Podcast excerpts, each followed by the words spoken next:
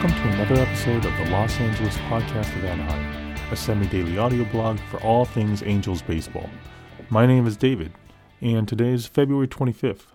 It's the first day of live spring training games. After all these weeks of chatter and another week of stretching and inter squad workouts and rain, we finally get to see some baseball. We're also going to start getting answers to some pretty important questions. How's Albert Pujols' foot? How's Matt Shoemaker's head? Who's making the bullpen? But the most important question to be answered this spring is how is Garrett Richards' arm? Most people know by now that Richards hurt his arm last year, but decided not to get Tommy John surgery. Instead, he wanted to try something new. Now, Tommy John surgeries have become, for the most part, an effective fix for ulnar collateral ligament damage, UCL injuries. Pitching is a violent, unnatural motion. Injuries are common. A survey done by USA Baseball four years ago showed that over 25% of all big league pitchers and 15% of minor league pitchers had undergone the surgery at some point.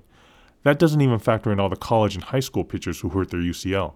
Nowadays, over 50% of all Tommy John surgeries in the United States are performed on teenagers, 15 to 19 year old kids. It's major surgery. There's no guarantee it's going to be successful, and rehab is long and difficult. Even if a guy does everything right, there's still no guarantee that he's going to come back at 100%. For an organization, it hurts the team on the field, costs them millions of dollars, and for the player, it costs them a year off his career if it doesn't end that career altogether. All pitchers know this. The risk that you'll blow out your arm is a part of pro ball. Every season, about two dozen major league pitchers suffer some sort of injury that ultimately requires Tommy John surgery. Last season, the Angels had two of those guys, Andrew Heaney and Nick Tropeano. Garrett Richards was supposed to be the third guy on that list. Now, Richards' injury wasn't quite as severe as Heaney's or Tropeano's. Richards' UCL suffered a partial tear along the length of the ligament instead of straight across, which is what usually happens. If the tear had gone straight across the ligament, TJ surgery would have been the only option.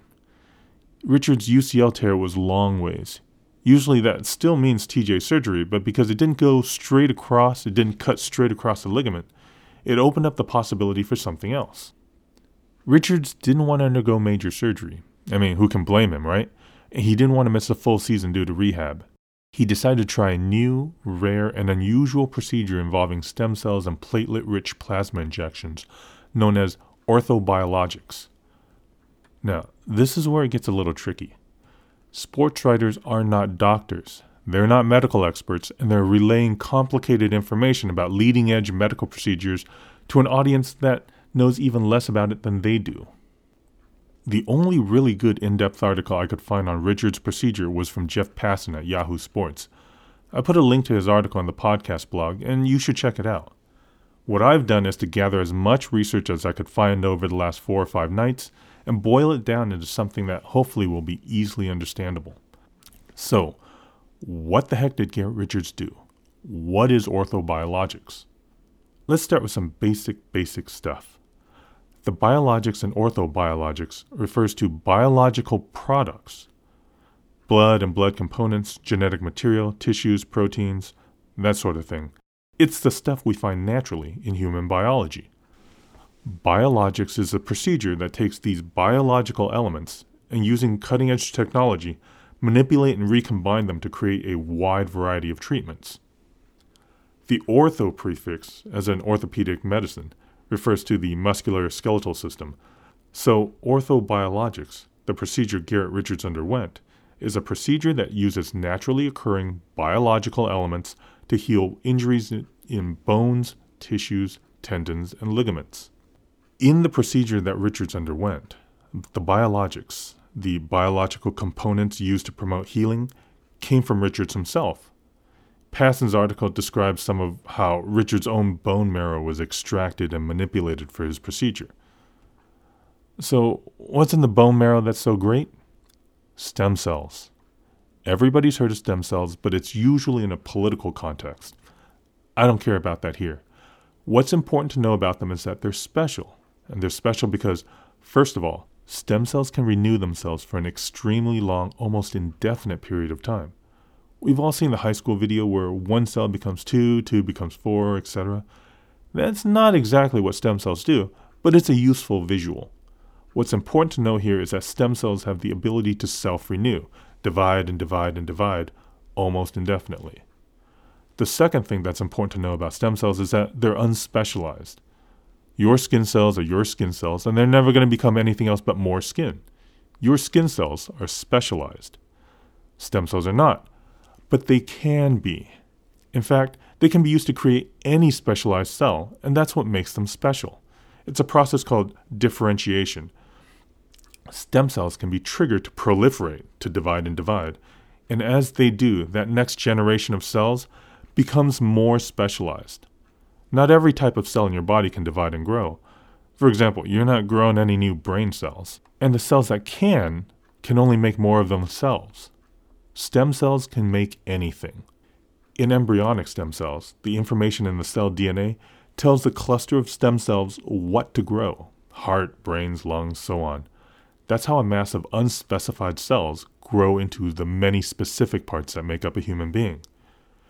In medical procedures using stem cells, instead of getting their programming from DNA, they get them from researchers.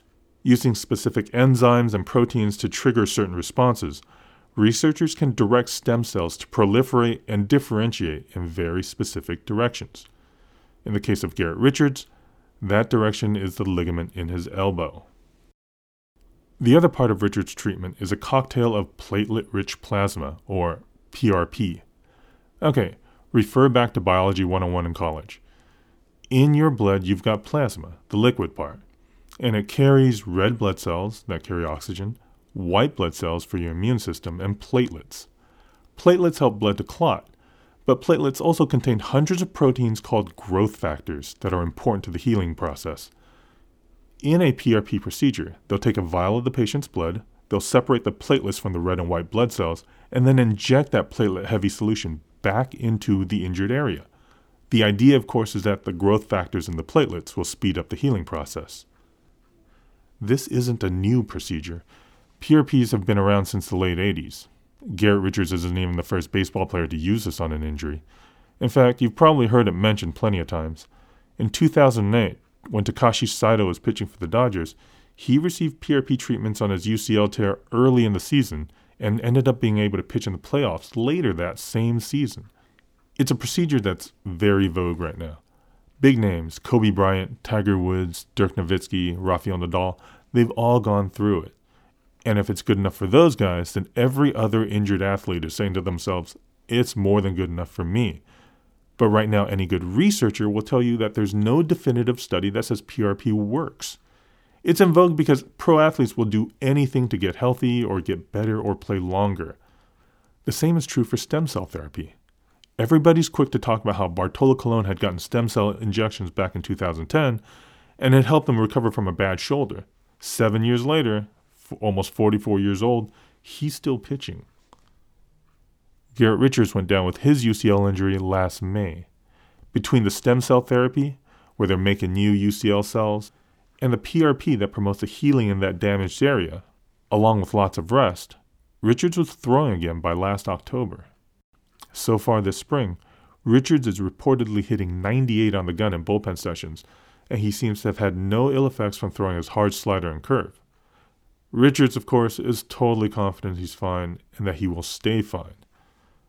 In a Los Angeles Times interview last year, Dr. Jose Purita, the man who performed Bartolo Colon's procedure, said Think of it as planting a garden.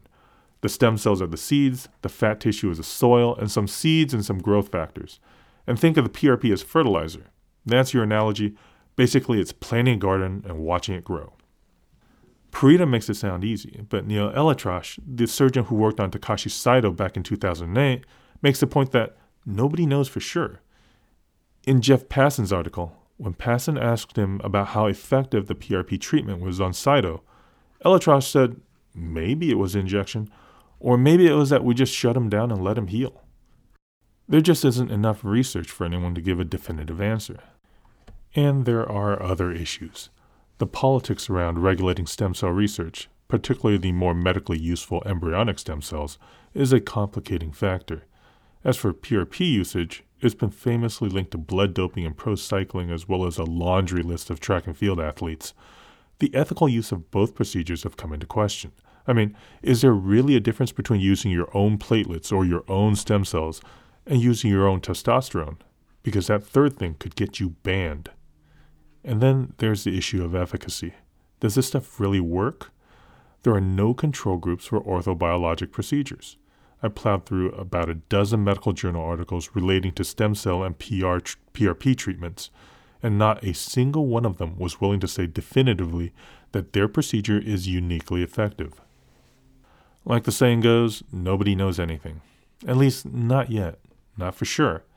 And that's why Richard's decision to go this route, to opt for orthobiologics, is so interesting and so very worrisome. The Angels are optimistic, but they're also going to be careful. They've already said that they're putting Richards on a 100 pitch pitch count, and that's because nobody really knows just how strong that repaired elbow is. Nobody knows if he can throw fastballs at 98 miles an hour 85 times a game. Nobody knows if he can throw 200 innings with major league stress. Now, there's a lot of news and notes coming out of spring training, but Richard's health and performance is, to me, the single most important thing to watch this spring. With live inter squad games about to start, we're going to get some answers soon, and hopefully they'll be the ones we want. Every other pitcher and every other team is going to be keeping an eye out on Richards. If his elbow can survive this season, if he can excel, that's a real difference maker for Major League Baseball. There is a lot of news and notes coming out of spring training, but Richard's health and performance is, to me, the single most important thing to watch for this spring. With live inter squad games about to start, we'll get some answers soon. Now, I know that was a lot of information, and if I missed anything or got anything wrong, please let me know. You can contact me on the webpage at www.lapodoa.com. And of course, you can grab this here podcast on iTunes, Stitcher, Google Play, and SoundCloud. Thanks for listening. I'll be back in a few days with another podcast. Until then, enjoy spring training.